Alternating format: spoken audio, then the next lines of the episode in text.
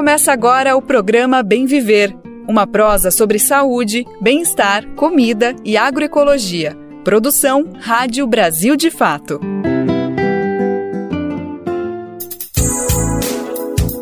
E hoje é sexta-feira, dia 7 de abril de 2023. Feriado, sexta-feira santa, que delícia! E a gente tá aqui para encerrar mais uma semana na sua companhia. Eu sou Lucas Weber e sigo com você pela próxima uma hora.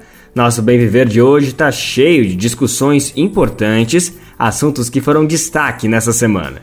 Na edição de hoje, a gente fala sobre os ataques violentos a escolas, o arcabouço fiscal, que são temas difíceis, mas que têm a ver com o nosso cotidiano e que precisamos debater. Então vamos aos destaques do programa de hoje. Sexta-feira Santa, confira o que abre e fecha neste feriado. E que tal um chocolate agroecológico livre de trabalho escravo nessa Páscoa? No sul da Bahia, chocolate produzido em assentamento do MST vai além do sabor. E hoje também é Dia Mundial da Saúde. Você vai conferir uma entrevista com balanço dos primeiros 100 dias de governo nessa área essencial para o bem-estar da população. Brasil de Fato 20 anos. Apoie e lute.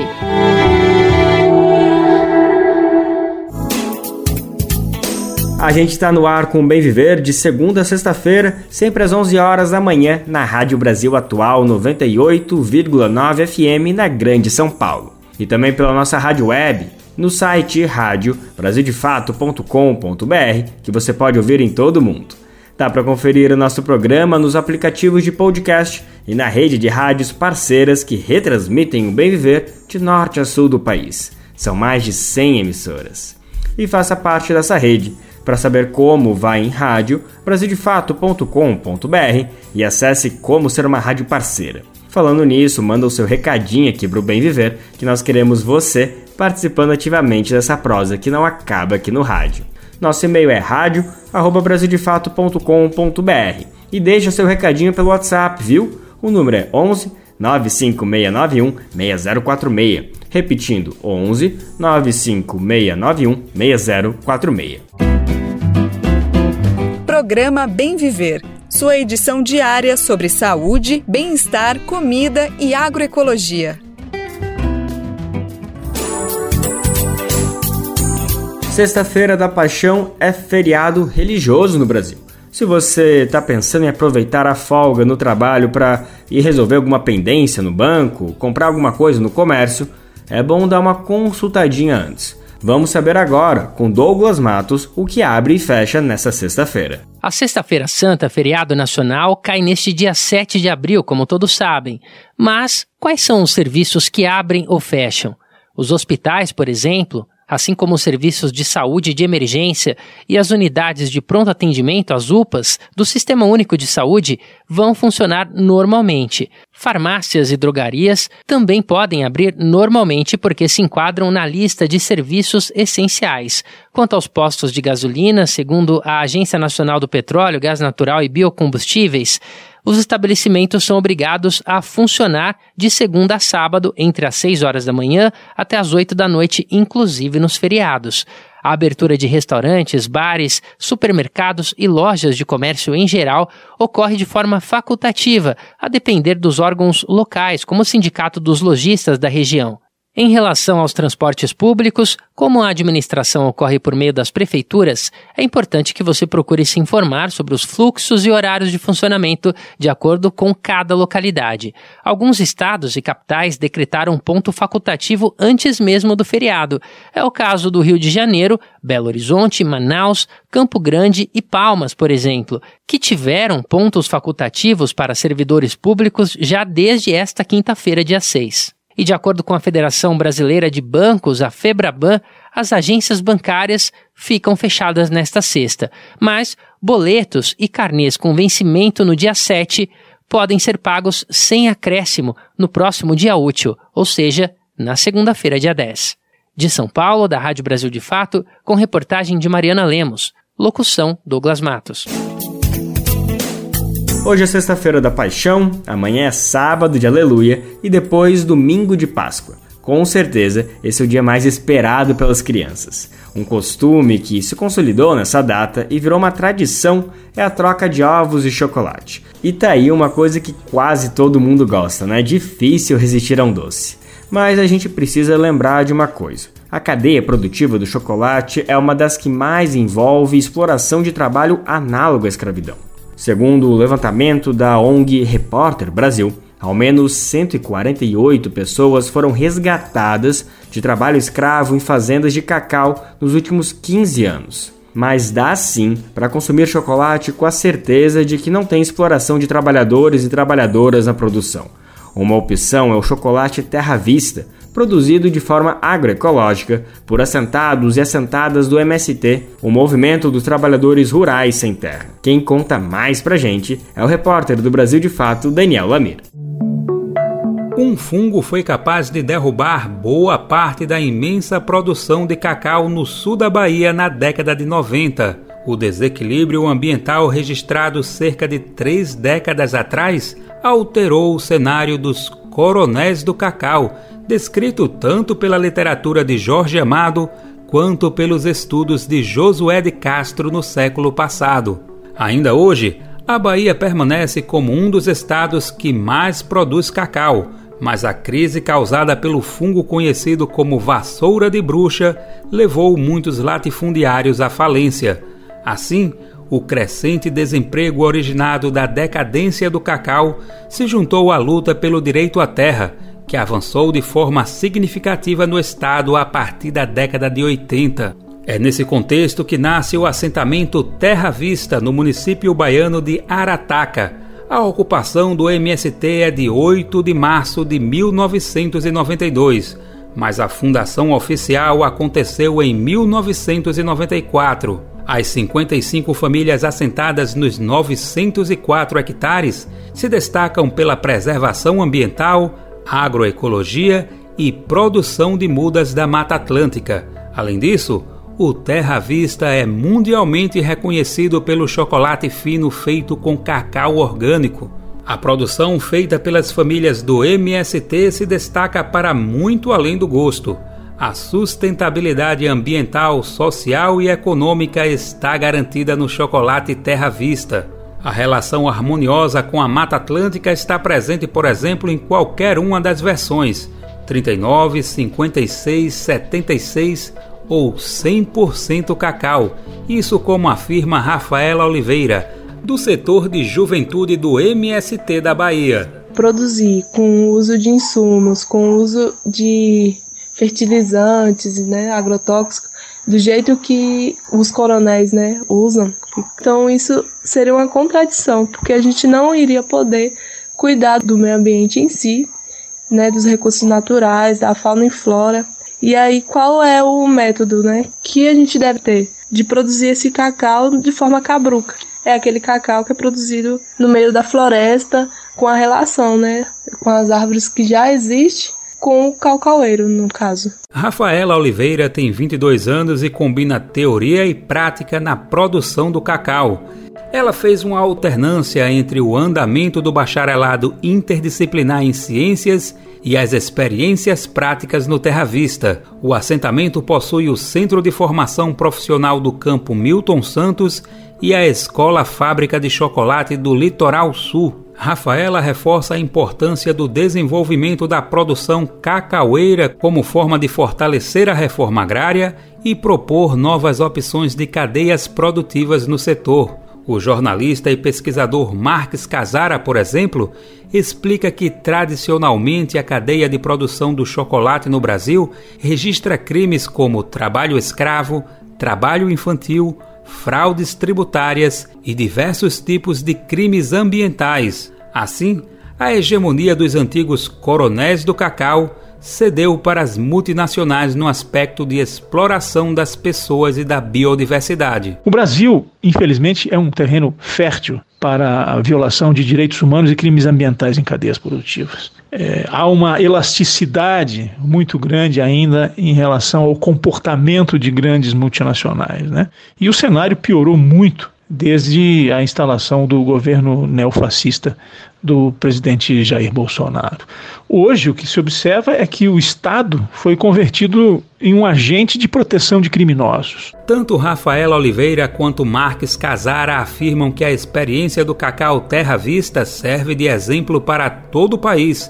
A estudante destaca que as atividades cacaueiras no assentamento ajudaram a superar o estigma de falta de perspectiva para o desenvolvimento rural ou de desvalorização da agricultura familiar.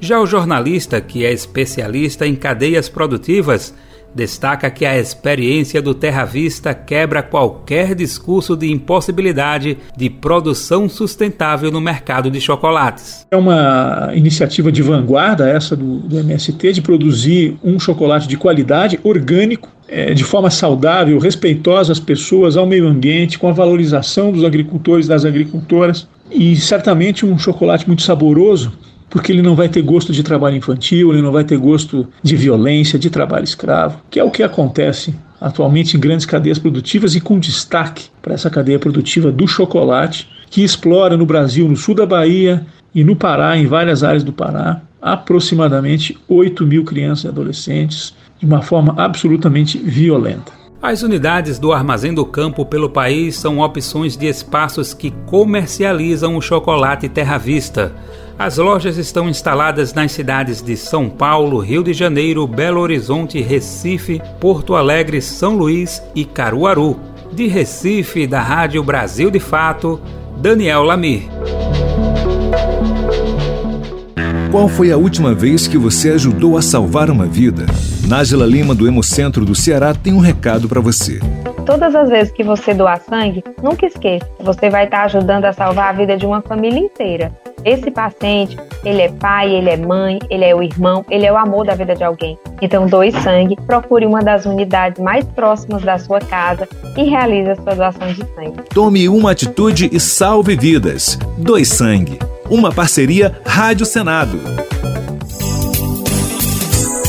Hoje tem outra data importante para a gente lembrar aqui no Bem Viver: o Dia Mundial da Saúde. A celebração se soma a outro fato que merece destaque aqui no programa que são os 100 primeiros dias do governo Lula. O período se completa neste domingo, agora, dia 10. Então a gente aproveita no programa de hoje para conectar os dois assuntos. Vamos conferir uma entrevista com a presidenta da Abrasco, Associação Brasileira de Saúde Coletiva. Eu conversei com Rosana Teresa Onoco. Ela é argentina, formada em Ciências Médicas pela Universidade Nacional de Rosário, mas a maior parte da pós-graduação dela foi feita aqui no Brasil. No exterior também, ela atuou por dois anos como professora convidada na Universidade de Yale, nos Estados Unidos. Atualmente, ela também atua como chefe de departamento de saúde coletiva da Faculdade de Ciências Médicas da Unicamp. Na conversa que eu tive com ela, Rosana Onoco fez um balanço dos primeiros dias do governo Lula na área da saúde. A avaliação dela é positiva, principalmente por conta do contexto Segundo a especialista, a equipe do ministério se surpreendeu negativamente com as condições que encontrou a pasta logo que assumiu no primeiro dia de governo. A presidenta da Abrasco também comentou sobre os baixos números de imunização com a vacina bivalente e sobre o crescimento preocupante da dengue. Vamos ouvir agora essa conversa. Rosana, antes de tudo, eu quero te agradecer. Obrigada pela sua disponibilidade. É muito importante ouvir uma voz de uma pessoa com tanta sabedoria, com tanta experiência, em um momento importante como esse, que são 100 dias da, do terceiro mandato do governo Lula. Obrigado mais uma vez pela disponibilidade, viu? Eu que agradeço pelo convite. Rosana, para começar, eu queria te ouvir um panorama geral sobre essa situação da saúde após 100 dias de governo Lula. No finalzinho do ano passado, lá pelo dia 29, 30 de dezembro, o grupo de transição da saúde apresentou um relatório mostrando as, quais seriam as principais demandas, os principais objetivos do Ministério da Saúde nesses primeiros dias, nesses primeiros meses de governo. E quase tudo vinha vinculado com a palavra fortalecer ou recuperar. Isso mostra um diagnóstico de que todo o sistema de saúde estava precisando de uma recuperação intensa, ou seja, 100 dias é pouco, quase nada para tantas áreas que precisavam de atenção mas de qualquer forma a gente já pode ver alguma diferença, já dá para ver resultados dessas, uh, dessas inspeções que o Ministério da Saúde, que o Grupo de Transição e agora o Ministério da Saúde estão aplicando no governo Lula? Sim, eu, eu acho que assim é importante dizer que quando o pessoal chegou, pelo que eu tenho recebido assim, de alguns colegas conhecidos que estão trabalhando, é, a situação estava bem pior do que esperavam, né? Assim, absolutamente desmontada a máquina, é, uma série de previsões que deveriam ter sido feitas não tinham sido feitas. E eu queria chamar a atenção a importância que isso tem na saúde, porque assim, você não vai, por exemplo, comprar vacinas para um país do tamanho do Brasil como se você fosse na farmácia comprar um AS, né? Então, é, essas coisas têm que ser sempre bem planejadas de um ano para outro, até porque os outros países que vendem esses insumos, por exemplo, fabrica a quantidade necessária para o Brasil, não tem estoque, né? Vai pega. Então, é, foi muito sério o, o, caos né, e o desmonte do Ministério da Saúde que o governo passado deixou. É, eu acho, estou dizendo isso porque eu acho que esse contexto torna mais louvável, mais importante as coisas que puderam sim ir acontecendo né, do, do Ministério. Então, é muito importante assim pensar que, que pode se comprar a vacina bivalente, que pode se arranjar dinheiro para continuar financiando programas essenciais que não estava previsto se não tivesse havido aquela PEC do final do ano, não ia acontecer, por exemplo, já teria sido suspenso farmácia popular pode-se arrumar dinheiro para é, tocar esse mutirão aí das cirurgias que estavam represadas pela pandemia. E eu acho que houve algumas retomadas importantes. Assim, o lançamento do programa Mais Médicos, o relançamento com seu aprimoramento, é algo importante. Aconteceu com 70 dias de governo. Agora, é a solução para todos os problemas do SUS? Não, mas é uma urgência, né? Eu, eu, eu costumo dizer que na saúde é bem difícil, porque você não consegue tudo para arrumar casa, né? Você não pode parar então, eu não vou repassar mais dinheiro, por dois meses, porque a gente ainda está vendo como vai repassar o dinheiro para superar o Previne Brasil, por exemplo.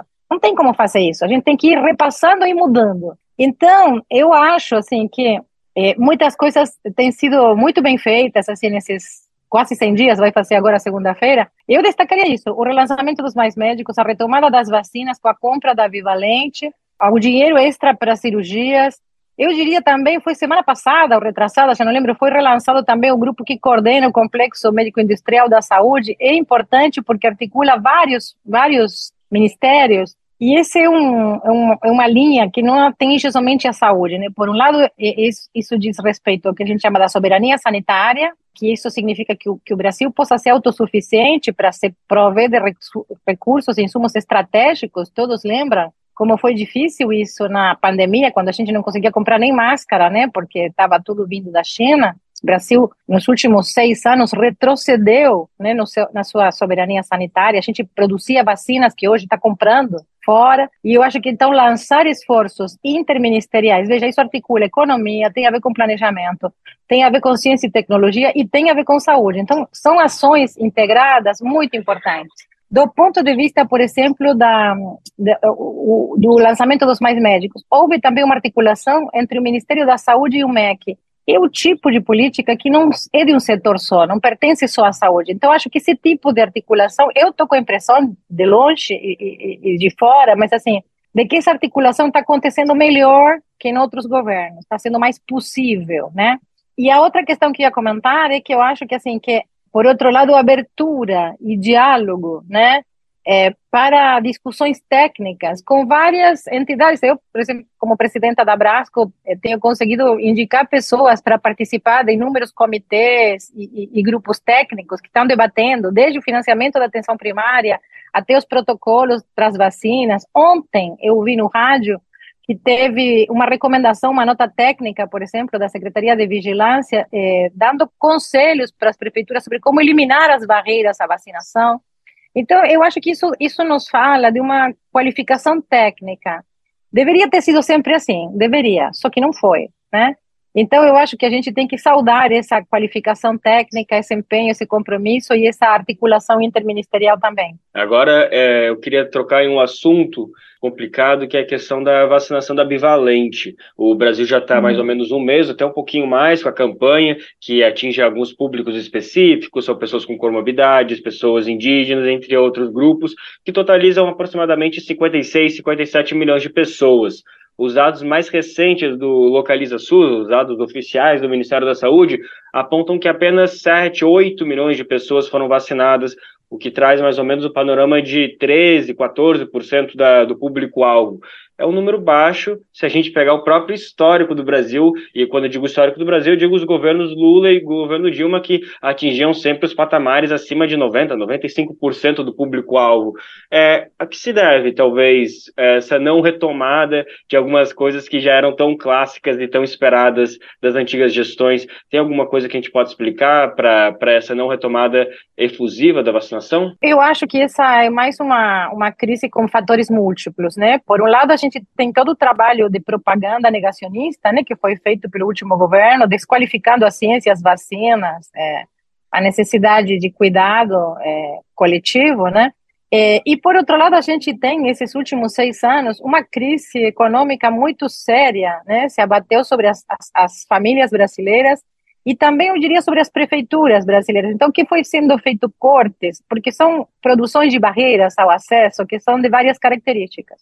Por um lado, a gente produziu barreiras de acesso, porque as, as UBS, os centros de saúde, limitaram seu horário de atendimento, botaram horário fixo para vacina, restringiram os horários de vacinação. Isso tudo se constitui numa barreira de acesso, porque pensa, por exemplo, assim, a, a, a, unidade de saúde abre até as 5 da tarde, o pai e a mãe trabalham, e a unidade está fechada mais tarde no sábado.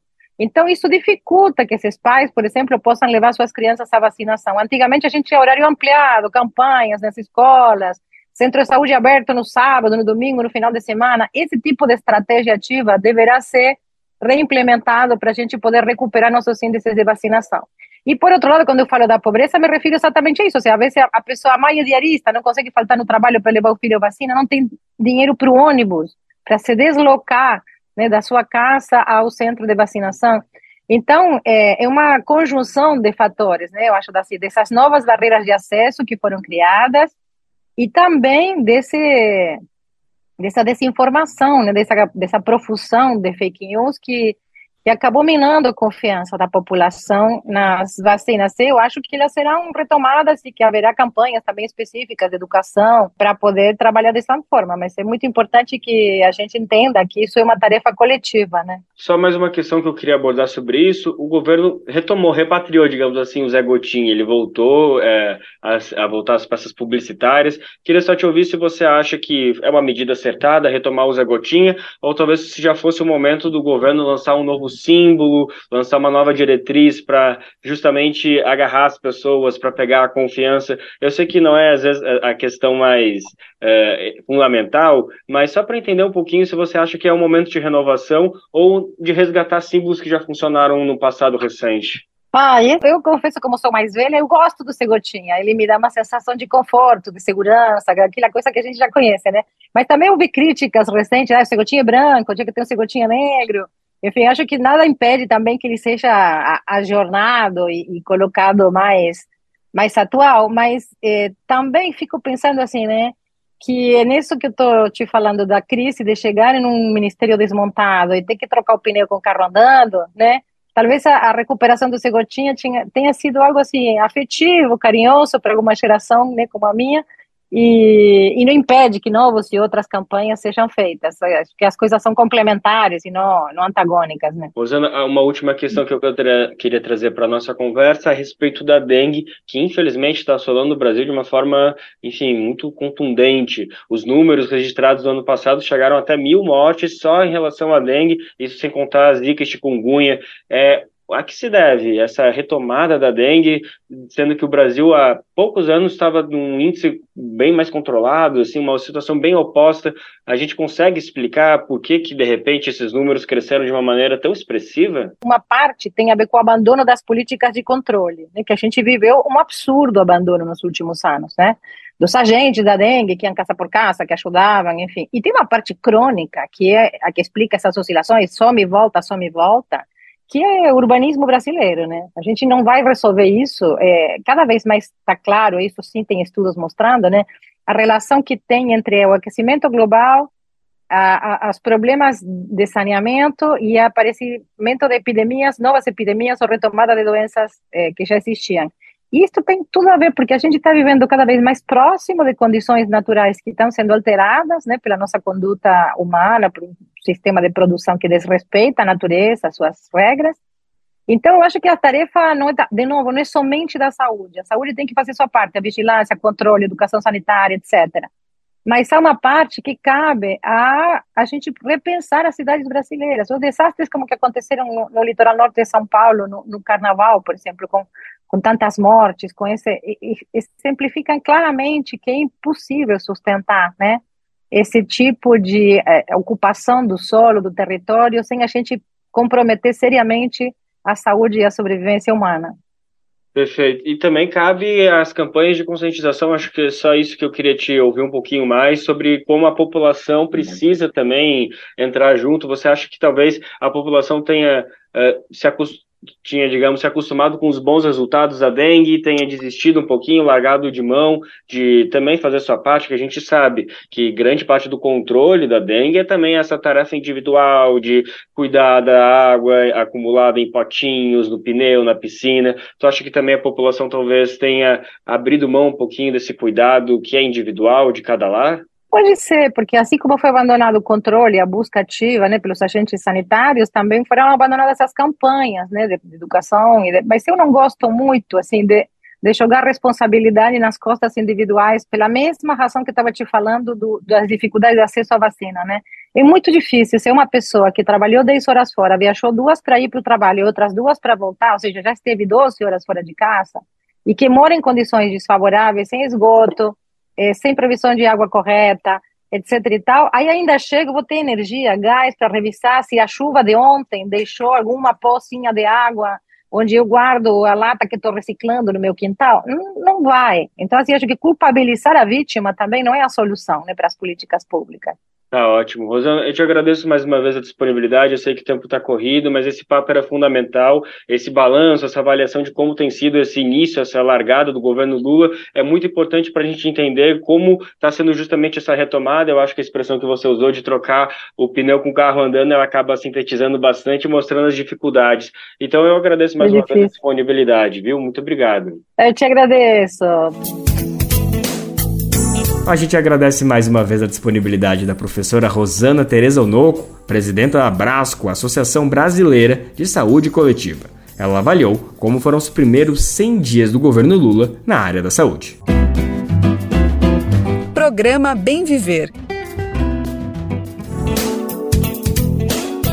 A gente já falou sobre ele aqui nessa semana o tal do arcabouço fiscal que o governo apresentou para substituir o atual teto de gastos. Esse pacote de medidas fiscais tem deixado muita gente confuso, sem saber muito bem do que, que se trata. Como a gente já explicou aqui, esse arcabouço fiscal é um conjunto de regras para o controle de gastos e receitas do país.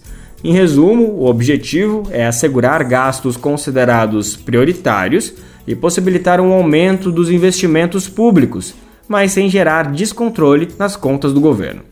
Essa proposta, que ainda vai ser enviada ao Congresso para aprovação, vai substituir o teto de gastos, que está em vigor desde 2016. A principal mudança do arcabouço fiscal em relação ao que foi aprovado na gestão de Michel Temer é a possibilidade do aumento dos gastos públicos conforme a arrecadação do governo.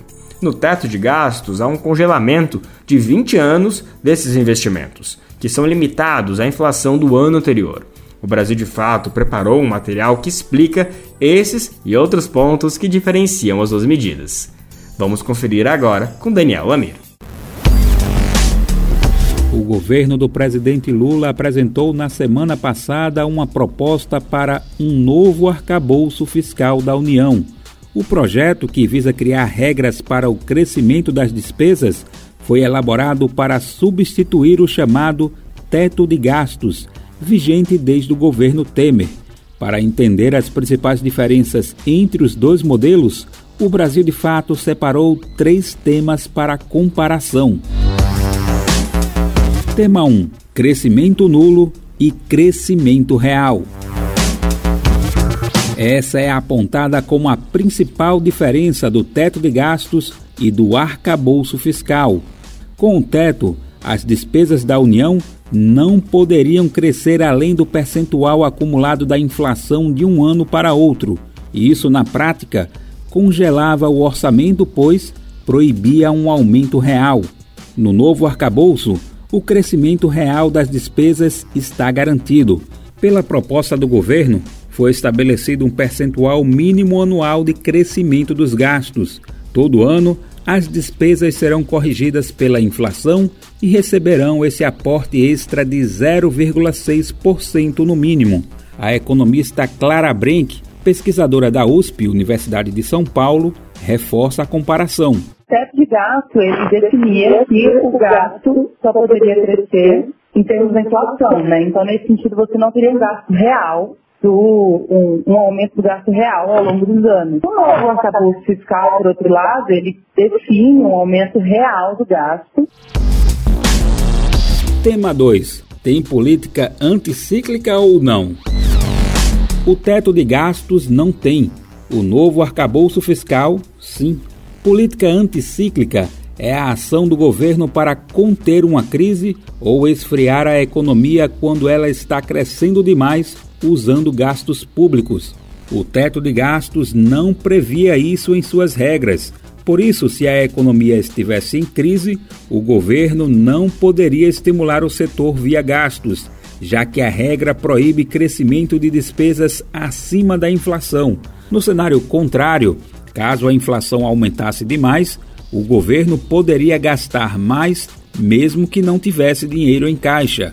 Clara Brenck aponta uma falta de referência do teto de gastos nas questões cíclicas. O teto de gastos anterior não tinha nenhuma referência a questões cíclicas, né? Ele só limitava mesmo o crescimento do gasto pela inflação. No novo arcabouço fiscal, o piso de 0,6% para o crescimento das despesas já fixa que, em períodos de crise, haverá um espaço para uma ação anticíclica do governo. Já para os períodos de bonança, foi definido que a despesa não pode crescer mais que 2,5% ao ano. Isso impede que a União gaste demais num ano, desequilibrando suas contas para anos seguintes. O economista André Roncaglia, da Unifesp, Universidade Federal de São Paulo, explica a situação a partir do PIB, Produto Interno Bruto. Se o PIB crescer muito e a arrecadação cair, subir demais, então o teto de 2,5% de crescimento da despesa impede que o gasto continue crescendo. Então ele mitiga a prociclicidade na ascensão. E na queda, caso a receita tenha variação negativa, você impede que a despesa também tenha uma variação negativa, colocando o piso ali de 0,6% de crescimento real. Tema 3 como ficam os investimentos? Pela regra do teto, o valor que o governo federal reserva para investimentos precisa caber dentro do total de despesas. Isso implica em três cenários possíveis. Um, o montante ficaria congelado junto com as outras rúbricas. 2. O montante só cresceria se houvesse corte em outras áreas. E 3 o montante cairia ano após ano caso o governo fosse pressionado a aumentar gastos em saúde, educação e outros setores, o que de fato vinha acontecendo. No novo arcabouço fiscal, não há possibilidade de queda nos investimentos públicos. Isso porque foi estabelecido um piso para esses aportes baseado no valor reservado no orçamento de 2023, cerca de 70 bilhões de reais. Anualmente, esse valor será corrigido pela inflação, o que garante, no mínimo, uma estabilidade de investimentos públicos, como explica Clara Brenck. Então, dentro desse gasto que cresce a 0,6, né, mínimo e máximo 2,5, você tem obrigatoriamente 70 bilhões ou 71 bilhões, que é o, que está previsto no, no, na LDO desse ano, para ser mantido como investimento em termos reais. Fora isso, foi proposto que, quando o governo cumprir as metas e obter recursos para ampliar seus gastos em mais de 2,5% de um ano para outro, o valor disponível acima do limite previsto no novo arcabouço seja destinado exclusivamente a investimentos. Na versão online desta matéria você confere mais três temas sobre o assunto. São eles: metas e punições, emenda constitucional versus lei complementar e as possíveis semelhanças. Do Recife, da Rádio Brasil de Fato, com reportagem de Vinícius Konchinski. Locução: Daniel Lamir. A gente vai seguir falando sobre arcabouço fiscal aqui no Bem Viver, assunto que deve permanecer nas discussões nas próximas semanas. Lá no nosso site tem também bastante, lá no nosso site também tem bastante material para você entender mais sobre essa proposta que será enviada ao Congresso nos próximos dias. É só procurar lá no site brasildefato.com.br. Outro assunto que repercutiu no noticiário dessa semana foi mais um triste ataque violento a uma escola. Desta vez, o alvo foi uma creche na cidade de Blumenau, em Santa Catarina. Quatro crianças foram mortas. A gente nem precisa fazer um levantamento para perceber que esses casos têm sido noticiados com mais frequência aqui no Brasil. Recentemente tivemos um episódio semelhante numa escola da cidade de São Paulo, onde o autor do ataque matou uma professora. Esses episódios, que pareciam distantes da realidade do Brasil, geraram comoção e preocupação. A sociedade tem cobrado medidas para evitar que essas situações se repitam. Em resposta, o governo federal instituiu um grupo de trabalho para discutir o combate à violência nas escolas e apresentar uma proposta no prazo de 90 dias. Pesquisadores e pesquisadoras também se debruçam sobre o tema e tentam entender as motivações desses ataques. Uma dessas pessoas é a advogada Cléo Garcia, coautora da pesquisa Ataques de Violência Extrema em Escolas no Brasil, realizada na Unicamp. Ela conversou com a repórter do Brasil de Fato, Caroline Oliveira, sobre o aumento desse tipo de ocorrência, que para ela está ligado ao efeito de imitação e a cooptação por meio da internet. Vamos conferir a reportagem com locução de Douglas Matos. Os recentes ataques em escolas no Brasil não são fatos isolados. Somente nas duas últimas semanas foram três casos com mortes e feridos em São Paulo, Blumenau e Belém, e outros dois que foram desmobilizados em Londrina e no Rio de Janeiro, além de dezenas de ameaças registradas. A onda de ataques em curto espaço de tempo pode começar a ser explicada pelo chamado efeito de imitação como destaca a advogada especialista em justiça restaurativa Cléo Garcia, coautora da pesquisa Ataques de Violência Extrema em Escolas no Brasil pela Unicamp. Eles fazem por imitação, por inspiração, que tem principalmente os episódios de Columbine, Suzano e Realengo, eles acabam utilizando-se de, de, vestuário parecido com a, daqueles outros meninos. Eles se identificaram com a, o, o, comportamento e o sofrimento pelo qual aqueles meninos passaram e fazem questão de disseminar isso em redes sociais. E através desses ataques, eles esperam o reconhecimento, a fama, se tornar, como nas palavras deles, uma lenda, como eles entendem que esses outros que já perpetraram esse tipo de crime se tornaram. Cléo Garcia explica que existem, no entanto, muitos outros fatores que contribuem para a concretização desse tipo de violência. Um deles é a cooptação de crianças e jovens por grupos de extrema-direita por meio da internet. Nós podemos dizer também que eles são cooptados por discursos extremistas, com discursos de ódio que se amplificaram no Brasil a partir do, do segundo semestre do ano passado, por conta também das, da, do processo eleitoral. Então, muito muitos discursos de ódio incitando ao crime e à violência contra esses, contra esses grupos né, sociais, minorias sociais. Então, esse aluno, né, esse adolescente ou ex-aluno, que já vem de uma de um sofrimento que aí nós podemos elencar vários tipos, pode ser um sofrimento em escola, na família, de bullying, é, exclusão, uma sensação de rejeição, de não pertencimento, que se agrava relacionadas entre si, escola, família, sociedade. O perfil geral dos agressores também é homogêneo. De acordo com a pesquisadora, eles são geralmente do sexo masculino, brancos, demonstram gosto por violência, além de fazerem uma espécie de culto às armas. Na maior parte dos casos, esses ataques são executados por alunos ou ex-alunos das escolas. A pesquisa em questão tem como objetivo entender as motivações por trás dos ataques no ambiente escolar. De acordo com Cléo Garcia, o objetivo é descobrir o significado da escola para esses alunos e ex-alunos e por que eles voltam para cometer crimes. Segundo o estudo, esses jovens geralmente relatam algum tipo de sofrimento emocional. Então, esse aluno, né, esse adolescente ou ex-aluno que já vem de uma de um sofrimento que aí nós podemos elencar vários tipos, pode ser um sofrimento em escola, na família, de bullying, é, exclusão, uma sensação de rejeição, é, de não pertencimento, que se agrava relacionadas entre si, escola, família, sociedade. Para a especialista, a solução não é simples e nem será rápida, porque envolve muitos fatores, além de depender de uma ação intersetorial. Essa solução passa por criação de políticas públicas que possam trazer programas tanto de prevenção quanto pós-venção, e esses programas incluem também protocolos. A pesquisadora afirma que há, no entanto, mais perguntas do que respostas. O que seriam esses protocolos? Por exemplo, se um adolescente como esse último, vamos tomar o último de exemplo que é o mais recente, ele fez divulgação nas redes sociais, ele conversou com amigos, ele, enfim, divulgou de todas as formas o que ele ia fazer.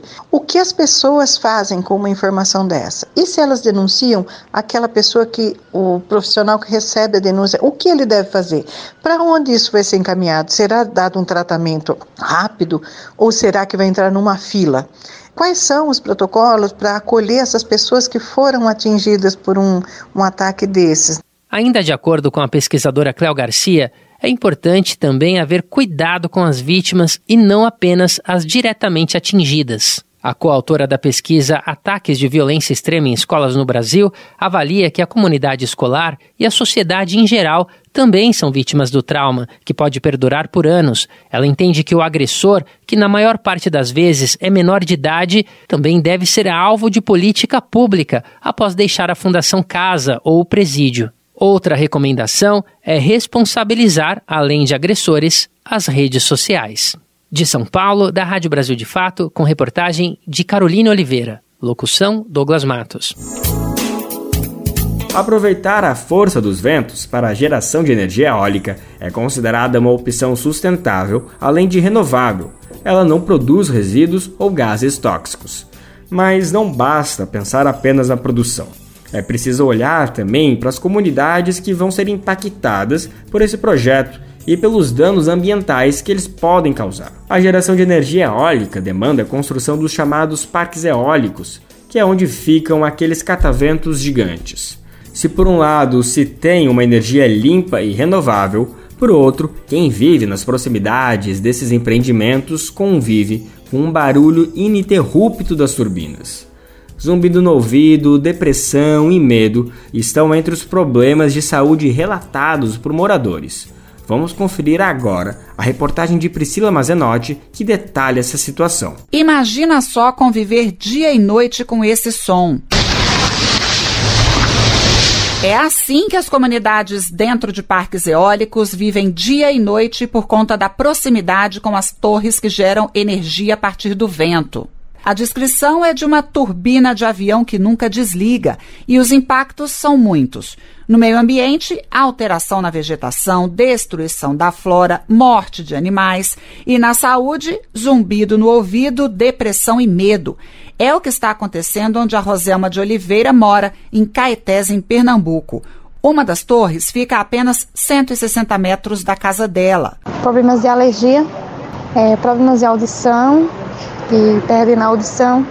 É, e um dos piores que eu acho que está acontecendo também é a depressão, a ansiedade. É, crianças de 8 anos, 9, 5, 6 anos para dormir tem que ser a base de medicamentos. E a gente não, não dorme. A gente cochila e acorda com aquele barulho terrível que é. A Nevinha Valentim, do Fórum Mudanças Climáticas e Justiça Socioambiental do Rio Grande do Norte, conta como a coisa chega. A coisa chega em larga escala, devastando dunas, manguezais, né? Onde tem o, mo, o modo de produção da agricultura familiar, né? Então, isso é uma coisa assim devastadora. Aliar geração de energia com preservação ambiental e proteção social é o desafio. Ainda mais quando os dados mostram que no Brasil 44% da energia usada é renovável, seja hidrelétrica, solar ou eólica. Isso é mais do que quatro vezes o que usam os países ricos, que dependem basicamente de combustíveis fósseis. E o assunto foi tema de discussão em Brasília esta semana. Um grupo de afetados pelos aerogeradores esteve em reuniões com o governo. Apesar de reconhecerem a importância desse tipo de matriz energética, querem fazer parte da discussão. O professor da Universidade Federal da Paraíba, Yuri Paiva, resume o que seria o ideal. Esse diálogo, essa abertura de possibilidade de a gente fazer com que essas vozes né, sejam é, ouvidas e tenham repercussão, é, esse é o primeiro passo. Em segundo, né, a gente vai ter que ter realmente a, a, a, ação do poder público na fiscalização. E em terceiro lugar, que a gente adote um modelo de desenvolvimento de segurança energética que seja centrado nas pessoas e não apenas na atividade econômica. O grupo que esteve em Brasília participando dessas reuniões apresentou para o governo um panorama do cenário atual. Uma outra possibilidade seria a instalação das chamadas eólicas offshore, de construção das torres de energia em alto mar. No mês passado, a Petrobras chegou a assinar uma carta de intenções para analisar a viabilidade técnica de instalação dessas eólicas em seis estados. Com produção de Renato Lima, da Rádio Nacional em Brasília, Priscila Mazenotti. Os impactos dos parques eólicos em Pernambuco também são denunciados no documentário Vento Agreste. Amanhã, o programa Bem Viver na TV tem uma reportagem especial sobre essa produção. Vamos conferir os destaques dessa edição de sábado com Luana Ibel. Conta aí pra gente, Lu. Oi, gente. Cheguei para falar dos destaques do Bem Viver dessa semana. Simbora? Para começar, vamos abordar a importância da merenda escolar. Para muitas crianças, ela é a principal refeição do dia. No Alimento é Saúde, vamos mostrar essa realidade no Rio de Janeiro. O momento agroecológico é internacional. Você vai conhecer a comuna venezuelana que cria peixes e porcos para alimentar uma das maiores favelas de Caracas. No Mosaico Cultural, tem reportagens sobre o documentário Vento Agreste, que denuncia impactos dos parques eólicos em Pernambuco. Tem também uma entrevista sobre o projeto Casa de Mensagens, espaço virtual que mostra uma Amazônia sem estereótipos. É nesse sábado, hein? No YouTube do Brasil de Fato e também nas TVs parceiras que retransmitem a gente pelo Brasil. Até logo, um abraço. Um desafio que, em partes, já foi superado no nosso país é o acesso à água em regiões onde não há fontes permanentes como rios, açudes, enfim. Políticas públicas como o Programa de Cisternas hoje possibilitam que as famílias tenham acesso a esses recursos o ano inteiro. Outra tecnologia social que favorece o acesso à água potável é o famoso filtro de barro, um patrimônio brasileiro. Além de garantir a filtragem da água, ela ainda fica mais fresca por causa do contato com o barro. E esse é um dos pontos muito positivos para quem convive com as altas temperaturas do semiárido. Vamos saber mais sobre essa tecnologia popular tão querida pelos brasileiros e brasileiras no momento agroecológico de hoje.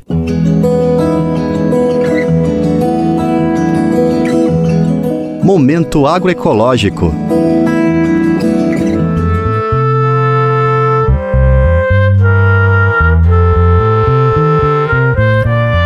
Ana Paula da Silva Nascimento é agricultora familiar e mora na zona rural de Alagoa Nova, no semiárido paraibano. Ela lembra de uma época em que não era atendida por políticas públicas de acesso à água.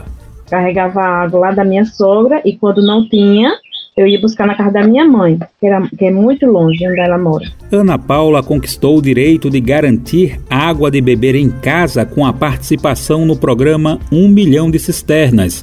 A iniciativa começou a ser desenvolvida pela ASA, Articulação Semiárido, no início da década de 2000.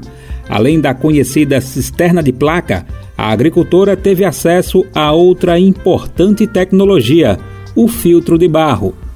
Aí, através dessa cisterna, aí veio o filtro junto. Aí eu fui por curiosidade, peguei, troquei o filtro de, de plástico e coloquei o de barro. Ana Paula destaca a mudança no dia a dia com o uso do filtro.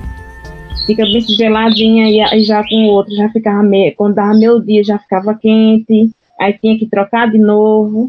Essas vantagens, tudo foi bom para mim. Então, tanto a cisterna como foi descanso para mim e o filtro também, porque não precisa estar trocando água direto. Os filtros de barro são uma tecnologia social que garantem a filtragem e mineralização da água e são considerados a melhor tecnologia de filtragem do mundo.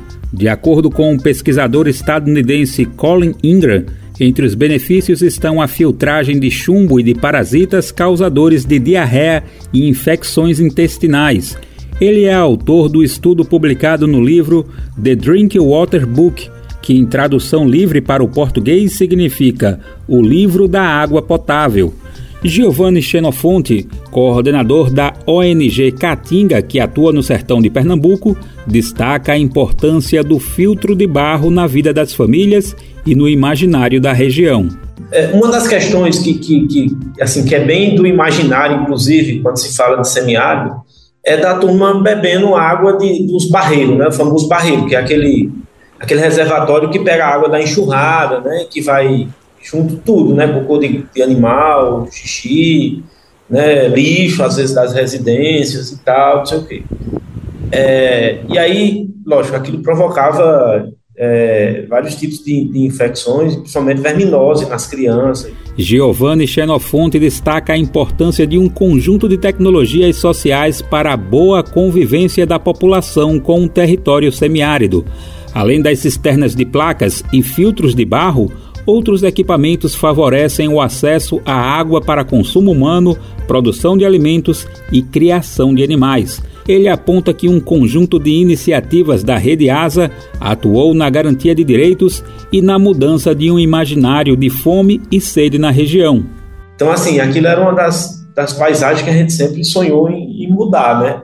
As pessoas ter vida digna, como a gente está no nosso slogan, e para ter vida digna precisa beber uma água de qualidade, né? Durante o governo Bolsonaro, o programa Cisternas sofreu um corte de quase 100% no seu orçamento. De acordo com dados do Siga Brasil do Senado, de 75 milhões de reais destinados em 2019, o recurso passou a ser de pouco mais de 2 milhões de reais em 2023. Hoje, mais de 350 mil famílias ainda aguardam as cisternas de placas. Então, para garantir o acesso à água, a ASA passou a realizar de forma colaborativa a campanha Tenho Sede. O que começou como um projeto para facilitar o acesso às cisternas acabou se estendendo para a necessidade de garantir o acesso à água potável para a população, como aponta Giovanni. Quando a turma da, da pesquisa da ciência se chegou com a gente, disse: olha, isso é um problema. Não dá para, por exemplo, ter um programa de políticas públicas com é, que oferte água que não seja potável. Aí a gente, então, como é que resolve esse problema? Aí pensamos em, em diferentes tipos de filtragem, né? Experimentar alguns tipos.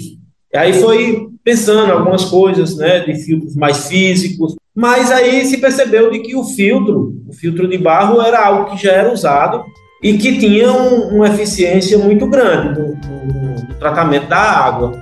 Além da qualidade, a água pode ficar até 5 graus mais fria que a temperatura ambiente por causa do contato com o barro, o que é um ponto positivo para quem mora no semiárido, assim como Ana Paula. Com o tempo que a gente vai utilizando, aí a gente vai percebendo a diferença de um para o outro, sabe? Porque, assim, é lavar, a gente lavar ele bem direitinho, aí colocar água e a água vai ficando assim filtrada um gostinho diferente, mais saudável também. Traga-me um copo d'água, tenho sede. E essa sede pode me matar. A campanha Tenho Sede conta com a colaboração do cantor e compositor Gilberto Gil, que gravou uma versão da música Tenho Sede, composição de Gonzaguinha e Anastácia. Tra Traga-me um copo d'água, tenho sede. E essa sede pode me matar. Para contribuir com a campanha, acesse www.tenhosede.org.br. Os olhos pedem teu olhar. A planta pede chuva quando quer brotar. Do Recife, da Rádio Brasil de Fato, com reportagem de Lucila Bezerra. Locução: Daniel Lamir.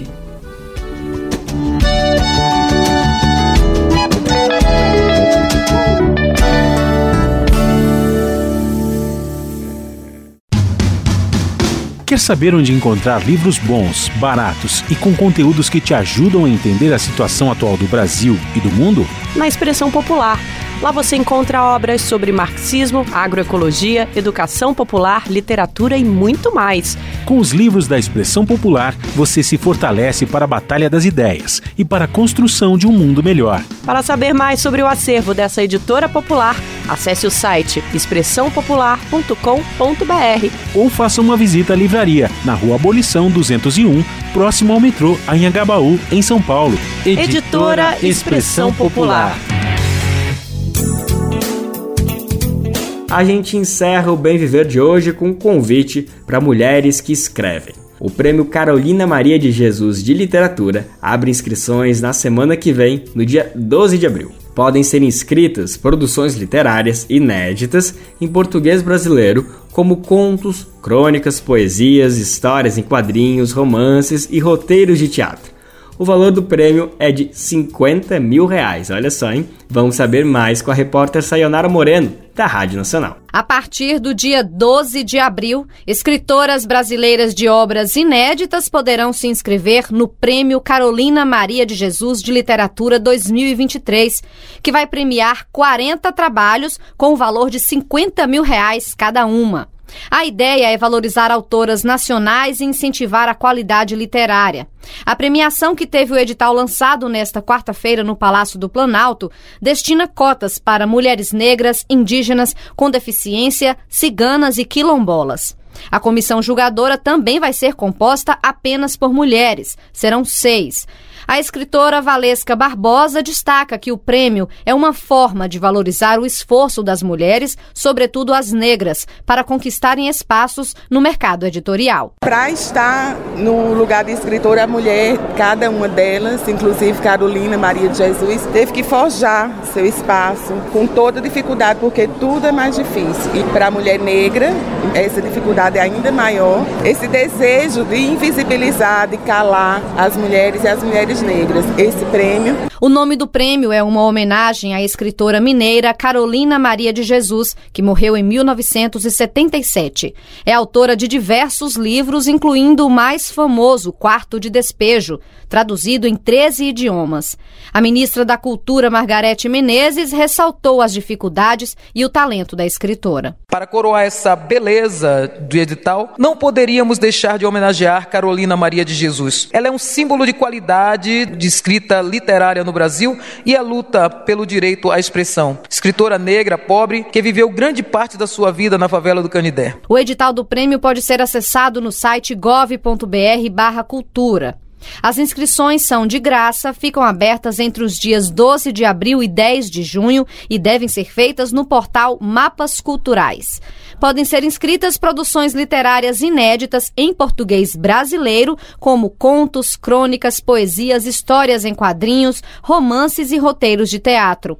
De acordo com um estudo de pesquisadores da Universidade de Brasília, entre 1965 e 2014, mais de 70% dos livros publicados por grandes editoras brasileiras foram escritos por homens. Da Rádio Nacional em Brasília, Sayonara Moreno. O Bem Viver de hoje fica por aqui. Aproveita o feriado, hein? A gente está de volta na segunda-feira para te acompanhar em mais uma semana com muita informação e prestação de serviço. O Bem Viver vai ao ar a partir das 11 horas da manhã na Rádio Brasil Atual 98,9 FM na Grande São Paulo ou no site radiobrasildefato.com.br. Lembrando que o Bem Viver vai ao ar em diversas rádios pelo país. Diversas emissoras retransmitem nosso programa e a lista completa você encontra no nosso site, na matéria de divulgação diária do programa. Aqui a gente reforça o agradecimento e confiança de se somar nessa nossa caminhada de debate e construção por uma sociedade alinhada ao conceito do bem viver. Muito obrigado por estarem com a gente, vamos nessa que tem muito pela frente.